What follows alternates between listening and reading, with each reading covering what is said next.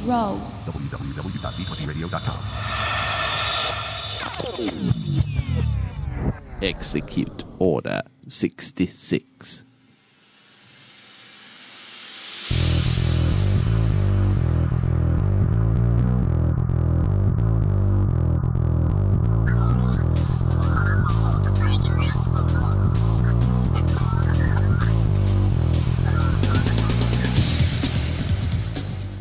Greetings, greetings, salutations, and welcome back again to the Order 66 podcast. This is episode 6. Yes, it is. What is up, Gamer Nation? I am GM Chris, and with me, as always, is my clever companion and uh, gamer extraordinaire, as well as our tech wizard, GM Dave.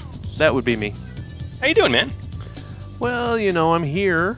Um, I, I understand you you had, you had a pretty interesting day today. I did have an interesting day today. We we called the audible that we thought we were going to call, and at the end of last week's show, if some of you remember, we were talking about when good games go bad, and talking specifically about one of our forum posters named Ardith, who gave us his interpretation of how he got very upset with his DM. And so we put out an open call, say, hey, if you guys both want to come on the show, we will postpone our our scout discussion until next week. And lo and behold, they both got a hold of us. Absolutely, and it was. We really want to thank, and we're, we're going to get to this later in the episode. But Ardith and uh, his GM Dirk Arkham, uh, both forum posters, uh, got on, and I understand had a pretty good conversation uh, with you today um, regarding the details of that, and we're going to get to that later on. But we, uh, we got a lot of good stuff to talk about today as well. We really do. I'm very excited about it. The interview, albeit it started a little bit late, and uh, you know one of the beauties, and okay, off topic alert right here, off topic. One of the beauty of the of this forum is that I get to talk to 116 people plus whatever assorted other people that are going to download the cast this week in like 17 different countries. And I get to tell them all that Taco Cabana is the most poorly run organization on the history in the history and anywhere in the North Texas area because I was supposed to meet with these guys at noon our time, six o'clock their time and I figure I had plenty of time to go get breakfast for my girls, and uh, so I took off. Went to Taco Cabana at eleven thirty. At twelve oh two, I finally got to place my order, and they said, "Oh, we don't do breakfast anymore." I said, "It's twelve oh two, and I've been waiting in line for like twenty six minutes." Well, I'm sorry, we're out. Okay, that reminded me of that movie Falling Down, where the guy shot up the place.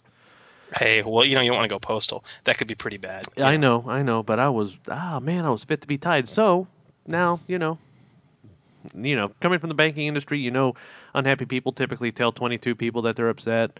Happy people tell seven that they're happy. Well, I just told 116 that I was unhappy. So don't go to Taco Cabana. And now, and if there's not a, yes, and if there's not a Taco Cabana near you, um, encourage them not to build one. Don't even visit their website. Okay. now, back to the Order 66 podcast. Back to the Order 66 podcast, yes. well, discussions of taco cabanas and missed breakfast aside, uh, as Dave alluded to, we have a lot to talk about in the show today. We are going to be spending most of our show with this continuation of our discussion of when good games go bad, and we are indeed tabling our discussion of the Scout class until a, uh, most likely next week, just because we've had a lot of you get on the forums and post about a, a real desire to, to really get into the Scout. Um, it's a lot of people's favorite class, and we want to devote a full episode to it. We don't want to, to half-ass it. So yep, basically, that's the bottom line. So we, we are going to, in addition uh, to when good games go bad, discuss um, something else you guys have been asking about. A, uh, a little quick discussion of um, using Droid PCs in your games and some of the pratfalls and uh, problems to potentially avoid there, as well as some ways to maximize them. So That's that'll right. be pretty good as well. And we're going to wrap up by talking about my favorite little frog people, the Gamorreans. I, I, call them pig people. Pig people, frog, frog people. people. They are green. That's they are true. green. I, you know what? I don't care. But some people say they got the shaft. I personally don't think so because I've never seen any of them do anything but be a guard in the movie. well, you and I can disagree with that more when we get to our D20 docking bay. Okay. But before we move on to things here, I uh, mail I think time. I just might yeah have a little piece of mail here. Oh boy.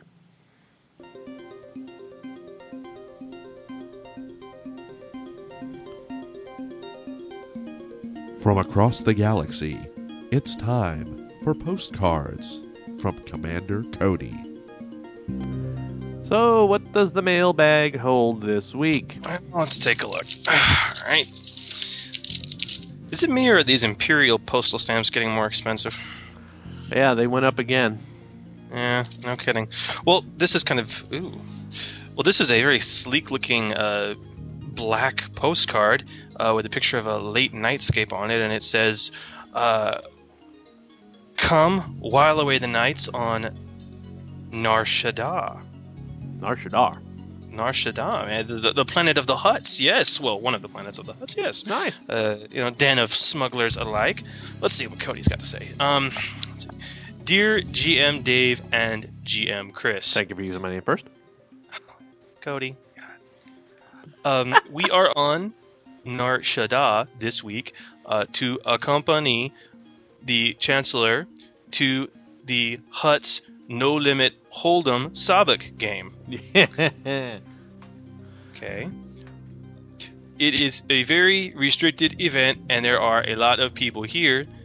Me and the clones are upset because they will not let us stand next to the Chancellor as he plays. I speak to the Twi'lek guards about it, but they keep telling me, Le Jabba no bother. I don't know what that means, but it is annoying. That's all right. That's all right.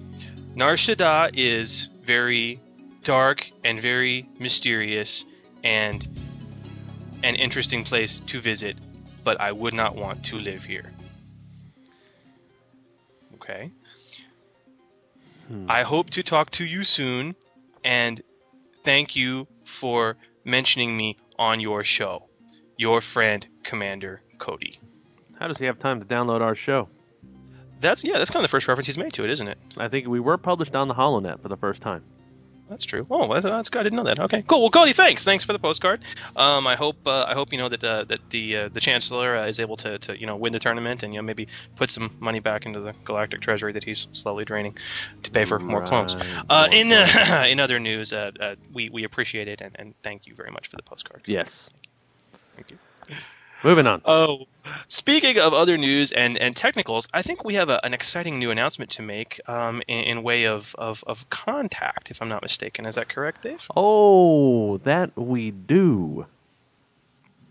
And we actually, uh, yeah, we have a, what is it, a phone number now?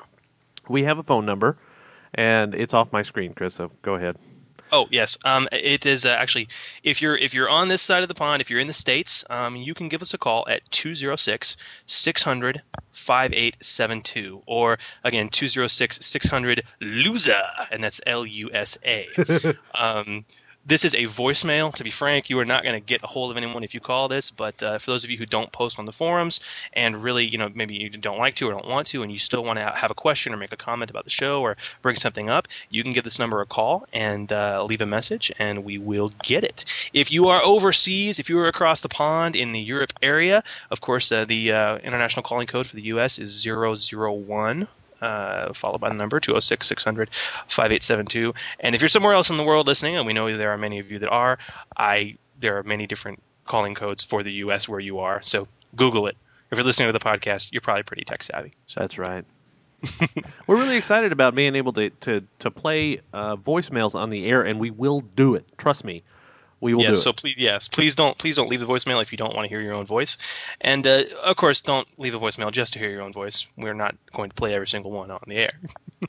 right. But uh, the community, I I really hope a lot of you guys take advantage of this. The the community that we've seen growing up, you know, we talked about this last week, Dave, has just been quite incredible. We've Yep. seen such an explosion on the forum. So many people are getting on there and really listening to the podcast. Um, and the the community is just growing and growing. And on that note, last week I know we took the opportunity to uh, give you guys a highlight on a great website with a lot of wonderfully designed uh, NPCs by a lot of members of the Star Wars community. And it was a site maintained by Matt Lee. And we had that site up um, actually as a link on our links page of our, our website, which of course is www.d20radio.com.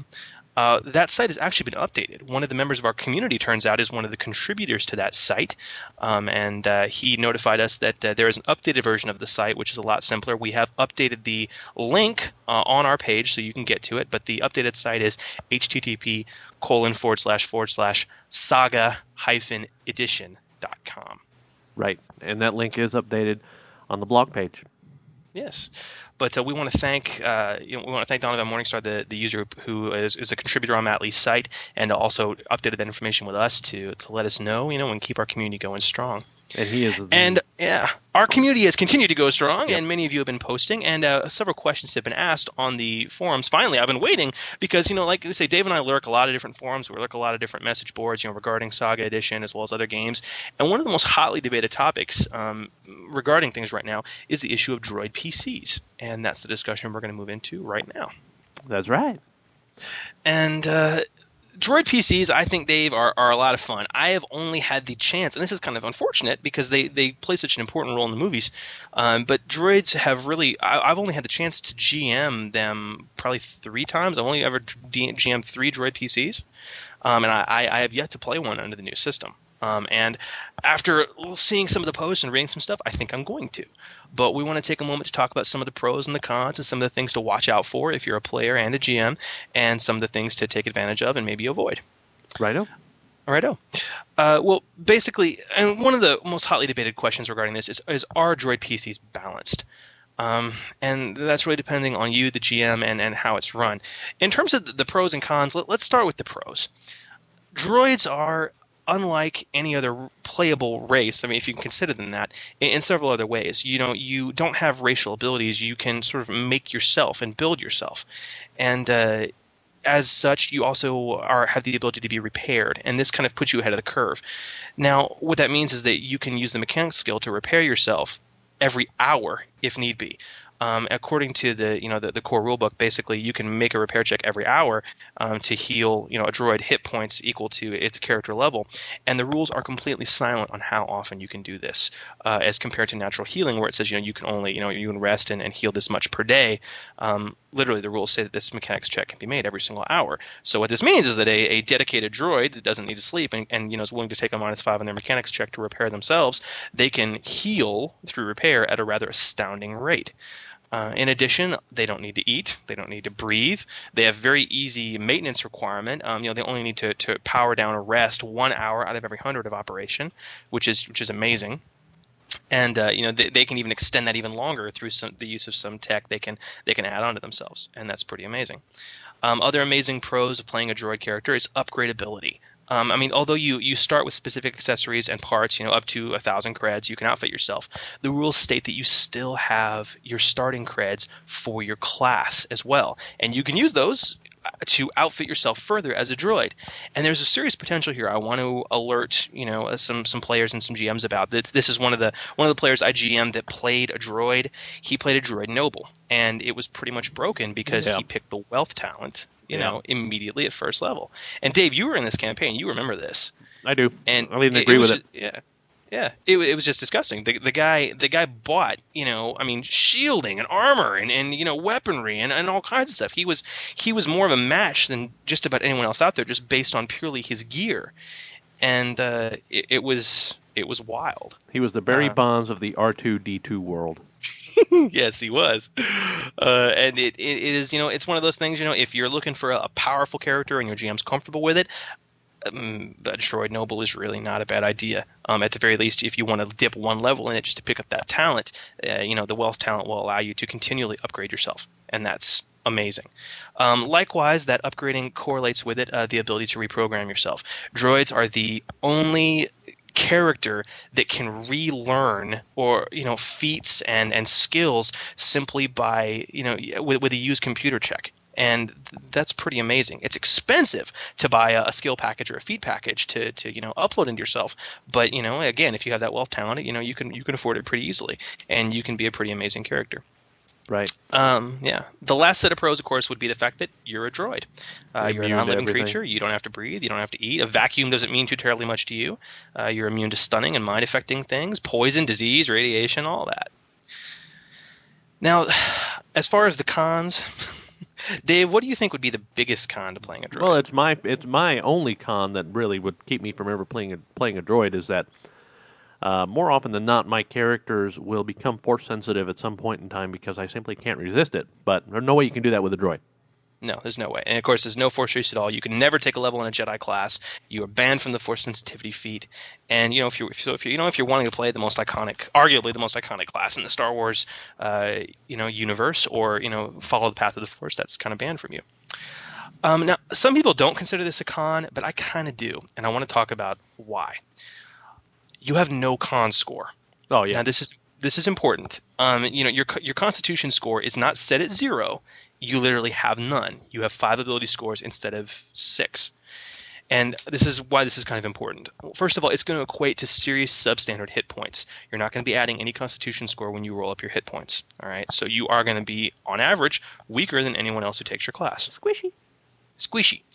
Um, but then again, of course, you can modify that with you know armor, Armor, shields. You know, yeah. if you if you do that, you're, you're allowed to do that. Now, this doesn't affect your fortitude defense because the rules specifically state that a droid adds their strength modifier to their fortitude defense. But the rules are conspicuously silent on whether or not the strength modifier gets added to con based skills. It is not covered in the core rulebook, and the designers have had no errata on it, no official ruling. So it's kind of up to you as a GM. Now, I have gamed with GMs that have basically said, listen, if you're a droid, you you know just same as fortitude defense, use your strength modifier in place of your constitution modifier for con based skills me personally as a GM, I don't rule that the case. If you have a con skill and you have no con bonus, you have no con bonus. You can train in the skill, you can take skill focus in the skill, but you just get no con bonus for it. I mean, that's how I run it. In my opinion, just personally, the way I run it, that balances everything else out. Because again, having no con score is a disadvantage to being a droid, and it should remain as such, in my opinion. Yeah, mine too. Um, yeah, I mean, uh, and now one thing though, and I, this actually came up in our game, Dave, uh, because the the uh, the droid we were working with, he also took a level of scout, and uh, he wanted to pick up Shake It Off, and that of course has a Constitution prerequisite of Right. thirteen. Well, when you don't have a con score, what are you going to do? Right. And uh, I mean, do you recall how we how we managed that? I think we used. Um, quite honestly, no. Did we use a strength uh, strength modifier instead? It, if I recall, yeah, um, it, that you know, basically, uh, kind of the fortitude, you know, uh, defense substitution. If you know, for, for and that's that's pretty much the only thing that has a con prereq of thirteen. Basically, the droid would have to have a strength prereq of thirteen to, to go ahead and pick up that talent. I have gamed with GMs though, Dave, that that literally say, you know what, you're a droid. Sorry, you can't ever pick up that that bonus feat. Sorry. And that's what I and would do. Yeah, I mean, again, it, it's kind of it's kind of up to you in terms of how you want to do it and how you want to treat the droids. right. Um, uh, what, what's what's some other cons you can think of for playing with a droid, Dave? Well, their property and the fact that you can pretty much disable them with an ion cannon. yeah, ion vulnerability is a pretty big one. Um, and the last one you mentioned is kind of the crux of this, and kind of where I want to end this discussion on. It's something to really think about. Their property. The galactic view of droids is pretty stark. Now, this is kind of odd if you think about this from a real, you know, metagame perspective. This is possibly one of the few, you know, heavily played RPGs that I've ever played, where a mechanical balance issue is adjudicated through fluff, through, you know, literally the the storyline of the galaxy. You know, droids are so incredibly amazing and they have the potential to be so broken. Well, one of the main ways it's clear that the designers, you know, balance that is the fact that droids are property. The fact that, you know, at best they're considered second class citizens if they're a, you know, a free roaming droid, and worst case scenario, they're simply property that can be shut off, sold, or memory wiped by their owner as they see fit. And uh, this can create massive confusion and anger at the table sometimes. So just something to be aware of. Most players don't often care for their characters to be treated as property. People often have a very big personal investment in their characters. And if you're a hardcore role player and you're down with that, you know, that's fine. But it's one of those things that as GM, you, you're going to want to talk to. I would recommend you seriously have a talk with any player that wants to play a Droid PC and talk about how you know things are going to be running in your game, and what kind of what what they're expecting to happen. You know. Yeah, I remember uh, on the on the forum it was D and D Rockstar I think that said uh, you better hope somebody doesn't have a magnet nearby. yeah, I mean, you know, you, there's there's things that, that come around. I mean, you know, yes, magnets, you know, ion cannons. You know, hey, they're immune to stunning, you know, but you know, but they're vulnerable to ions, you know, and it, it, that's kind of the general view that most you know NPCs are going to have, you know, supposedly in the, in the Star Wars galaxy, you know, that you know, oh, well, you don't have a magnet nearby, you'll you'll you'll disable them, you know, hey, those your your kind aren't allowed in here, you know Right. and um, it, it, it can create you know some problems. So again, if you're going to play a droid character, be sure to clear it with your GM and talk to them. Find out how your GM is going to play the world and how they're going to treat droid characters because you could find yourself very angry sitting at a table when you know your character is being treated a certain way and is not able to accomplish things other players aren't simply by virtue of being a droid. Right. Well, Dave, I think that just pretty much finishes up our segments there. What are we going to move into? We're going to go to the second part of a, of a now a two week process of a segment that we lovingly call When good games go bad. Okay, Howard had to yell again. I hate you, dude. But in this case, actually, we're going to uh, go into an interview that we had earlier today with Ardith and Dirk Arkham from our forums from Chesham, England. And this launches into some of the DM or GM railroading issues that we talked about last week. I'm anxious to hear. All right. And we will see you on the other side.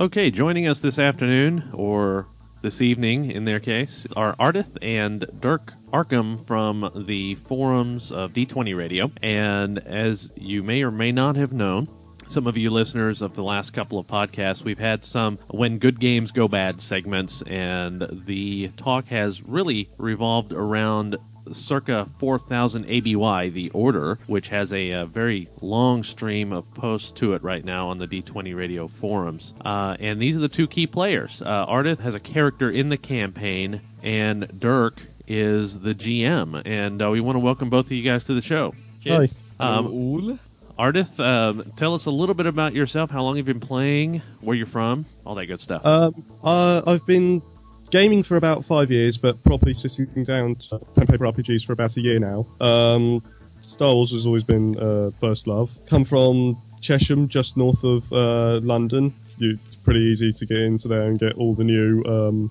books from Orcs Nest and Forbidden Planet and places like that. Yeah, so it's just game- gaming is sort of taken over. Oh yeah, I can understand.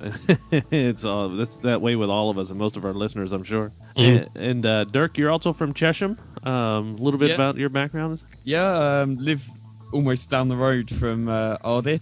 Um, started paper RPGing um, about the same time. I think Star Wars was my first system, but it was the uh, the old edition of it before Saga came out. Um, like I love I love Star Wars. Um, been a big fan, so um, wasn't a big leap to start role playing into it. So same town, um, same hobbies really. So Gotcha. there we go. Okay, and uh, you are the GM uh, in this particular campaign, Dirk, and give us a little bit of a background on the campaign and how you came up with it for those of us that, or those listeners that either one have not uh, read about it on the forum or have not listened to the last couple of episodes. Yeah, um, basically, uh, coming up with a new system to run with um, Ardith and one of our friends, James. And um, Ardith actually knows more about the Star Wars universe than I do. And James doesn't mu- like messing with canon, like myself. I don't really like messing with canon and stuff. So I thought if I said it 4,000 years in the future after the films, you know, I'd, I'd avoid that. So basically, it's set in a galaxy that's very similar, like t- technologically um, almost the same. Jedi and the Sith are just rumors, though. That's one of the major differences. Um, you know, you don't have like really any relics or anything like that. Through the years, they've just been lost, pillaged, destroyed, whatever, in wars. You know, the the campaign started. I've got two groups in this setting. I run uh, this group with uh, and Ardith and James, and then another group. And for both of them, it started out um, they'd heard rumors of an, uh, some attacks on planets, and um, this, you know, may be something big. And it turns out that they both groups have discovered. It turns out this is this group called the Order. Um, so yeah, that's basically the background to the campaign. There's now elements of force use coming in, which is what I wanted to avoid at the start, but it's coming in now. Um, members of the Order and other NPCs they've met have got it. So yeah, that's basically the campaign. Okay. And now, Ardith, from your perspective, your character is named Murdoch, and He was uh, what born and raised around Maelstrom. Yeah, born and raised around uh, Maelstrom, where we started the campaign. The initial concept was for the standard pilot mechanic slicer character. In the small background that I thought up for him, he was born and raised around the uh, spaceports.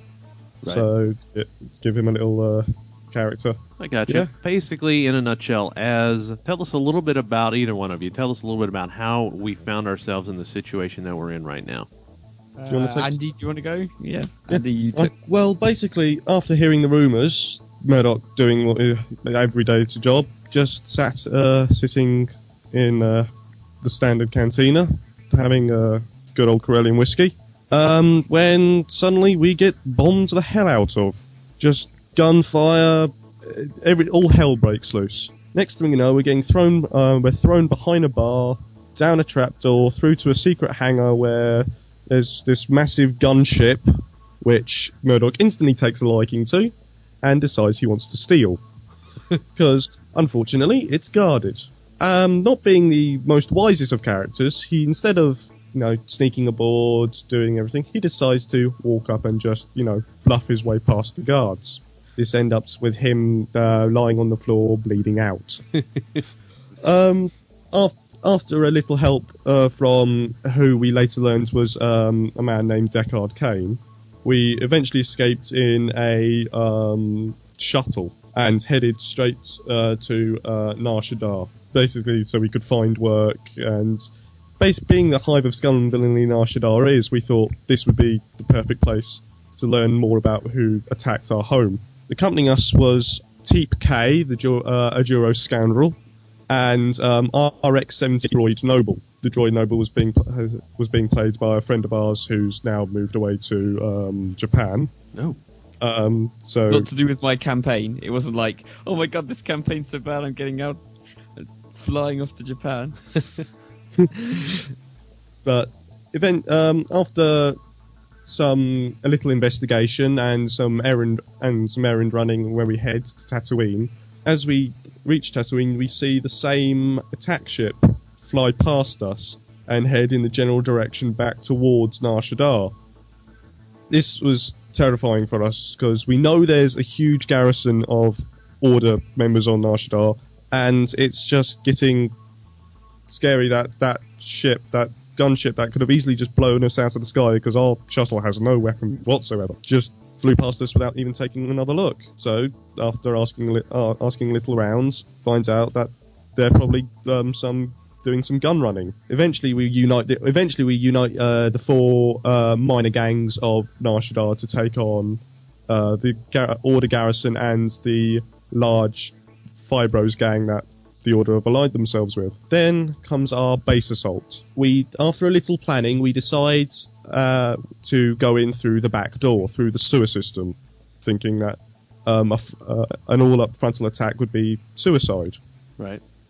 Uh, we recruited some mercenaries, including our fourth uh, PC, known as uh, Captain Kath Tagon, uh, head of uh, Tagon's Tough, and his uh, four of his buddies. Sneaking into the back, we find a, a door in the sewer wall, leads straight into a bay, uh, into a small base area, and in the space of about five minutes, we're we're in a like a series of long, protracted firefights trying to even get in through the door. It's just it was that was possibly one of the best fights I've had in a role playing game, and it was one of them really memorable. Was when we turned the cor- when we turned the corner, one of our um, NPC soldiers got gunned down by an E-web. Oh. It was sh- the sheer shock factor of wow, we really didn't expect that to be there. then we learned the usefulness of grenades. Tip for everyone: grenades save lives.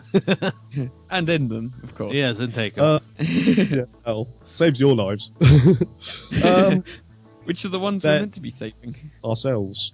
We're scoundrels. Leave us alone. Eventually, we clear out the level, finding ourselves face to face with bla- uh, various different blaster cannons, including the attack ships. Again, that was a great place to end the session, by the way, Dan. Um, like, like to We- leave it on a cliffhanger. That's right. And you thought you were going to die after this session. Yeah. Yeah. no, it was the, the sheer fact that we opened the door, overlooking a ledge, and up hovers a gunship with a very, a very trigger happy looking man behind the barrels of a blaster cannon. I pretty much guessed that was the end for this character. Luckily, thank through to There was a door. uh, there was a door in the way made of unobtainium. Ah, Oh, yes, yes, the the unobtainium. But a few times I like unobtainium. Yeah, eventually we, we found um, these boxes.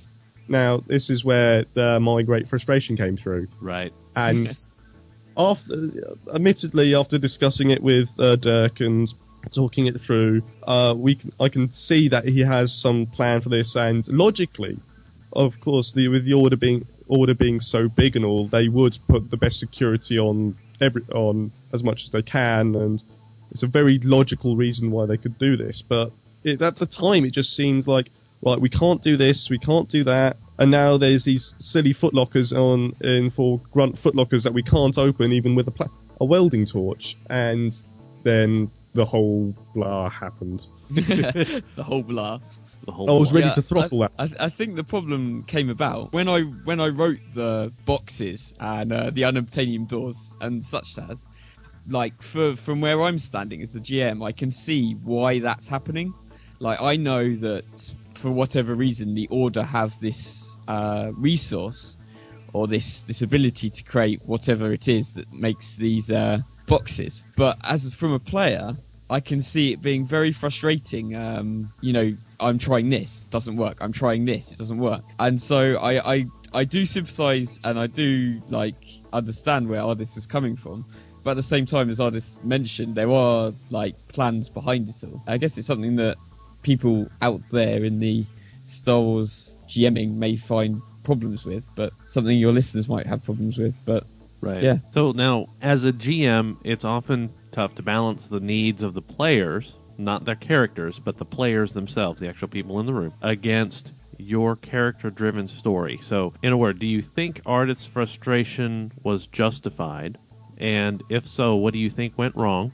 And it, but if it wasn't justified, why do you think they got frustrated? is this a reference to the fact that he tried to hack a computer and his skill, even though it seemed uh, like it was impossible for? Well, yeah, it it turned out being impossible for him, but not in a railroading sense. Right. And I think this I think this question comes about because I believe in your post, Ardith, you mentioned that even though you're a trained mechanic or a, and splicer, you couldn't get into this computer. And I think there was some frustration there. I think, and I, I can see that being justified. But at the same, uh, but at the same time, I think what basically was going on is that the the security was so high tech on that um, interface on the computer that even though he's got quite high uh, computer skills, he couldn't get into the computer just purely because of the, how good the order are. And I think um, in my response in the thread, I mentioned that I didn't want to really make, you know, I didn't want to make the order incompetent just so that players could find stuff out.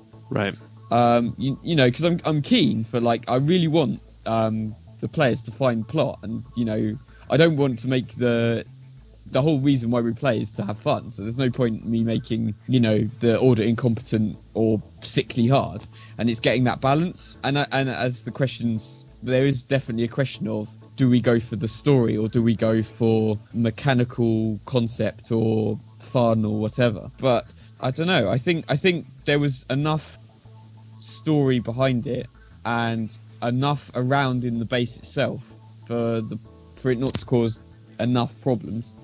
But then I think Ardith, what's your feelings on it? Well, uh, now that you've explained it to me and James, it's I can see where you're coming from, but um, at the time it was just Star. The, the way that Saga was written, it was supposed to be a cinematic game. Sort of expecting, you know, to be part of the movies, and uh, one of the arguments that, to your point, although it was it's a perfectly reasonable point, and uh, I think you were you, you are right in the end, was that, for example, when Luke and Leia are trapped um, over the chasm in the Death Star in the A New Hope, Luke shoots the um, blaster, shoots the lock on the door to keep the stormtroopers out. The problem I had with that was if the Empire spent so much money building this super weapon, surely they, um, if the lock's locked on one side, been blown up on the other side, shouldn't they automatically been o- been able to open it on their side? In theory, yes, that should that should have worked, but for the cinematic feel, it wouldn't have worked. When you explained the situation to me of there's a login screen, um, there's no visible person that uh, with a name tag or a key card or anything there that seems to you know give an indication of what the password might be. It did kind of feel like, oh, so we've uh, we spent half the session uh, fighting our way in here, taking losses, having to uh, running away from starships, uh, f- trying to find a, w- a way into the base before, and now we've come to the point where right we can actually like download a map or find find a, a tiny bit of information like a tiny clue like um a schedule like uh, a schedule of when the x is going to be in his office. It just seems a little like oh so we've done all this work and now we're not getting anything to move on. Like you said uh, you, we wouldn't want the uh, uh, an incompetent enemy. So i think you were right in the end and it's Right. probably a good reason why to talk everything out with your gm after after a, um, a frustrating incident like that Yeah, and I think that's the I think that's the point that well, a lot of these posts have gone to is that sometimes careful wording by a GM is is useful. A little bit more backstory sometimes is useful. Uh, in the end, Chris and I kind of looked over this. I think the situation itself was was done correctly, uh, Dirk. I, I I really do. I was there anything there that you think you could have done better at the time? I think maybe a, a, a bit of the phrasing of what I was saying, but that's that's purely just like maybe for the like for instance with the the boxes more than the computer th- screen. It was it got to a point where Andy was listing off loads of ideas, and it would just be like you know like no. Like, I think I think there was like some kind of like carelessness, just going no that doesn't work, no that doesn't work, no like that kind of thing.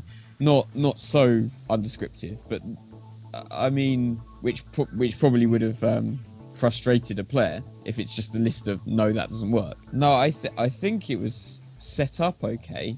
Maybe maybe some background into like some potential acquiring of information about the order before going into their base. So maybe like if the players knew or had had some previous encounters with how you know paranoid Yeah. maybe is the word the the order are maybe that would give them you know some reason to go oh this doesn't work oh i know why because the order are just this good at hiding their information Yeah, this I was um, our only our, our second encounter with the actual order people. Um, the first being escaping from Maelstrom. This, this literally we got we did got some information about the sewer network under Na- Nar Shaddaa because we wanted to you know pop up, grab grab some uh, pop up, shoot some people, grab their take their stuff, and then move on to taking out the garrison we didn't. I don't. I think it was much as our fault, uh, uh, as mu- much more our fault than it was Dirk's because we didn't spend that much time researching the enemy, more researching how to get to the enemy. So, I mean, if we had probably done a bit more research or gone to uh, somewhere else and encountered them fighting, we probably would have worked out how, either a either a how to work out the boxes or b why we would couldn't open the boxes. So yeah, Okay. And have you played again since then? uh yeah we played uh, this monday didn't we yeah it was this Friday. Monday? oh it was friday yeah of course because our other session got cancelled that's why I got you. um Ultimately, yeah, have so they have they learned how to open these boxes now? not, not yet, Um, I as we were travelling to um, the place where we game, um, I rattled off a couple more ideas and I uh, on how to open them, and eventually um, we got heated argument. Eventually, he was just about to end up and tell me because he said I had guessed it, and eventually I just convinced him, "Don't tell me if I've guessed it, if I've guessed the answer. Let's wait until we get in and try it." Of course, this doesn't mean that it'll exactly work, but well the you narrowed it down to like four maybe out of character Yeah. i think as a, uh, yeah so so we've got options now Uh, So it's yeah. we're doing is at um, the comic shop where we um, go play Magic here. Um, he's explains the uh, situation to them when I wasn't there, and within about three seconds, everybody everybody there's had the answer. And I don't know if because I'm a player and I'm trying to think of it uh, mechanically, or I don't know. It's just one of those. It's one of those things. I'm sure it's one of those it's one of those things that it's really easy once you know but if you don't know it's quite difficult so Mm.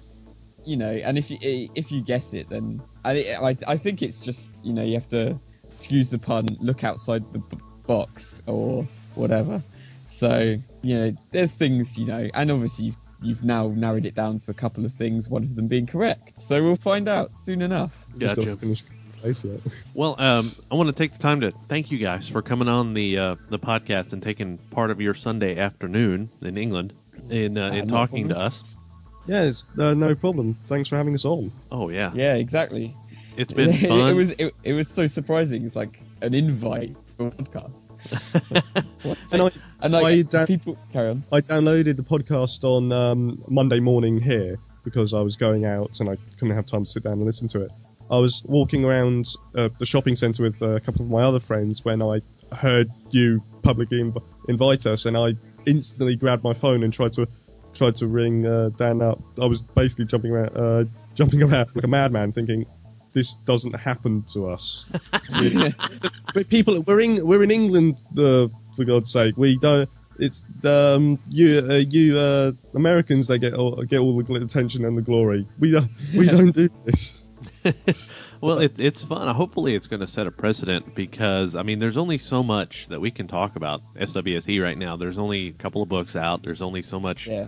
we can talk about characters and, and stories and and and feats and and everything else that goes into the Star Wars Saga edition. There's only so much mechanics that we can talk about. So bringing the human aspect in, and, and hopefully this will be the first of many times that we'll have GMs and their and their players on the show. It, it really sounds like it's going to be kind of a neat uh, niche for us to uh, to go into. I'd, I'd certainly like to hear other people's campaigns and what other people are doing. I posted um, on a thread on your forums. Someone had come up with this idea of running a game where you play, where the players are spies on a star. Yeah, star on a Star Destroyer. Yeah, And I, I really like that idea. I, I thought it was really cool. So I'd love to see what other people are doing because there'll be these ideas that I can bring in. And so it, I definitely think you should make it like a permanent segment or something. Yeah. Or a regular occurrence. I think I think that'll probably be good. Chris and I have talked about it, perhaps making this every other week, or you know, I don't know. It just depends on how the listeners warm up to it. And, and yeah, I think it was Yeah. Clacky that you're talking about that had that uh, that idea of, of espionage Yeah, on a it. on a star destroyer, and that uh, you know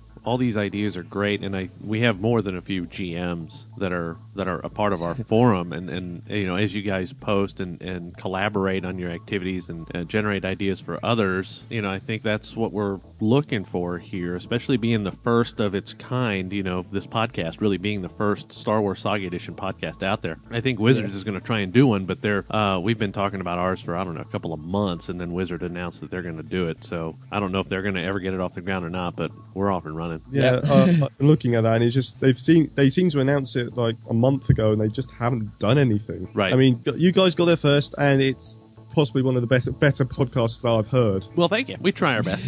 I, I guess talking about the podcast, it, it's it's a labor of love. We both enjoy it. We both like gaming. Um, I've done podcasts before for other well other genres completely, and and uh, nothing com- nothing in the gaming realm. So this is a first for me, and, and I really really enjoy it as well. And I'm glad you guys do too. We do appreciate it. We'll probably have you guys on the show from time to time talking about your adventure, and uh, you know if. Uh, if it's okay with you guys, we'll we'll keep you as a part of the show. Yeah, why not? Love to. Awesome. All right. Thank you guys for your time. Cool. Thank you Cheers. for having us on. Thanks. Bye. So there it is. That was incredible. What an interview. That was awesome. I, I want to say, you know, I mean, I, I just heard this for the first time, and uh, if, if you, uh, you guys are listening, you know, Ardith, um, you know, Dirk, um, that that was incredible. It is very clear, and what the crux I think of this was, at least what I took away from it, was the constant struggle that you're going to find in in all RPGs, not just you know Saga Edition, but it seems to be enhanced by SWSE just because this is a a, a RPG that is so rooted in a cinematic history mm-hmm. that when you're trying the, the conflict that can erupt between the storyteller and the, the person participating in the story and you know when do you, you know tr- trying to, to preserve those cinematic elements and keep it in balance with the rules and that's something a gm constantly has to struggle with and it's clear um, dirk you know that you are a fantastic gm who has a, a wonderful story to tell and you you manage your games well um, gosh I'm, I'm tempted to, to, to fly across the pond just so i can game with you at some point I agree. uh, I agree. It was fantastic. It was fantastic. Thank you both, and uh, th- this is wonderful. We we want to hear what all of you have to say. Um, you know, we, we we really, you know, you guys have taken the time to post so much on the forums, and again, you can go to our website at www.d20radio.com and of course our forum at uh, d20radio.com slash forum. Uh, and you can post there. You can email either myself or gm dave at uh, gmchris at d20radio.com or gm dave at d20radio.com and now you can even call us and leave us a voicemail at again 206-600-5872 or 206-600-lusa and uh, we really we, we want to hear what you have to say and uh, this, you know, I, I, just love the SWSE community. And the more I play this game, the more I'm, I'm finding it to be one of the, the possibly, arguably, the best, cleanest D20 system I've ever played. And as I'm continuing with it, the community itself is turning out to be one of the best gaming communities I've ever gamed with. Yep. So I agree 100%. Awesome. And now it's time to turn our attention to the D20 docking bay. And of course, that yes. means of course, that means that we have to take the chance and call on TK421. I have to issue the obligatory, I have a bad feeling about this, but we'll try it anyway. Yeah, I hope so too. We'll see. All right, TK421, are you there? Dang it. Hey, man. Hey. All right, cool. Awesome. What's going on? Hey. Oh, man, I'm having a good old time, man. I'll tell you what. And where are we this week? Uh, we're, we're on Gomorrah, man. it's hot, man, but there's some damn good barbecue down here. We're grilling up some ribs right now and some pork snap. Oh, sounds like you guys are having fun. What do those Gamorreans oh, think yeah. about you guys being there? Well, they really don't like us too terribly much. I, I won't hesitate none about that, but damn, there's some good eating. Yeah, they're strong, but they're stupid. Oh yeah, yeah, they're, they're they're pretty dumb, man. They can't even use blasters or nothing, man. Can you believe that? I know. oh man. Well, listen, Hoser, I can't talk too long. We we, we got to pin the tail on the Gamorrean coming up contest here, but but I'll tell you what. Uh, you you know when you get a chance, come down here. Some good hunting and some good eating, and uh, and we we got some good barbecue going on right here. All right, buddy. I appreciate it. We will uh, check in with you next week. Later, hosers. All right. Bye, TK. There he goes again. Almost late, but not really. Eh, not too bad, not too bad. But he does bring up a good point. and this is the discussion of our D20 docking bay. Um, I've had a couple of you guys post on the forums uh, regarding in our races and classes sections regarding the Gamorreans. Many people think Gamorreans, which of course are the uh, pig-like or uh, frog-like, depending on how you want to look at them, uh, the pig-frog people, um, which of course are ubiquitous as the uh, heavy, strong-armed guards in uh, Jabba's palace, of course, right. in Tatooine. Um, many people think they got the short end of the stick in this edition, and we want to talk a little bit about why and possibly some house rules you can do to beef them up just a bit. Now, Dave, you, you disagree with this. Tell us why. I um, I I don't agree that they got the short end of the stick. I think they are intended to have the short end of the stick because, like I said, they're strong, but they're stupid. I've never seen anything in, in, in Star Wars lore of them being anything other than a guard or something along those lines. And um, and in talking with Dirk and, and Ardith earlier, one of them said, "Yeah, in a book somewhere, one of them got trained and wound up being an X-wing, and that an X-wing pilot." And I'm like, "Okay, great. It was Red Six, and there's Porkins for you. Who cares? You know." that was well, you know, I, I, understand your point. In terms of canon in the movies, you know, a Gamorrean never really plays a heroic role. Um, but you know, again, and you know, I've read a lot of the fiction um, and and of those fans, you know, that, that, read a lot of the comics, there have been some Gamorrean heroes in the universe, in the universe, Star Wars universe that have been created. And if you want to play a Gamorrean hero, it could be argued that they really don't have a lot of the benefits that some of the other races do. Mostly because, I mean, listen, th- th- granted, they, they have some nice stuff going for them. Okay, um, they get a plus two racial bonus to their fortitude defense, and for free they get improved damage threshold as a feat. Just bam. Um, not to mention a plus two to strength. Right. But on the negatives and in my and you know if you if you're talking about in comparison to the other heroic races you know regardless of how they fit in canon if you're trying to keep all the races balanced in my opinion they the penalties seem to outweigh the advantages. First of all they as you said they're stupid and they're slow. They take a minus 2 to both intelligence and dexterity. They lose the ability to speak basic. They can understand it just fine but they can't speak it. They, you know, them just like Wookiees. Um, and of course arguably the most crippling thing they are one of two species to suffer from the primitive status, right? Which basically means you know that they, regardless of whatever class they choose, they can't use blasters, rifles, or heavy weapons at first level. Regardless, they have to learn those feats on their own, and that can just be very crippling, especially if you're making a Gamorrean soldier, which is one of the most obvious choices. You're you're cutting in half the soldier's benefit just immediately. Right. So, that's the only way that I can see their point is that when you're trying to balance races and classes in, in doing Star Wars Saga Edition, okay, I, I understand this is not this. There's no way I'd ever pick this race to build a character around because of the negatives that go with the race. But I wouldn't, Right. in you know, even if I was in a full role playing capacity, I still wouldn't do it because they're just you just don't see them do anything. So anyway. You're right. Well, I mean, and that's and that's and that's you, man. And there are, but there are players that do. But Yeah. if you if you want to play Gamorrean and you want to try and balance this out, some things you may want to propose to your GM. If you're a GM, things you may want to house rule and may want to consider are just a couple options. Um, first of all, uh, there's kind of two kind of serious solutions you may want to consider. First of all, turn the plus two strength they receive into a plus four. All right. When you compare a Gamorrean to a Wookiee, all right, physically in terms of the the racial penalties and, and bonuses they get, they're blown out of the water. If you want to play a melee powerhouse, there's no reason to play a Gamorrean.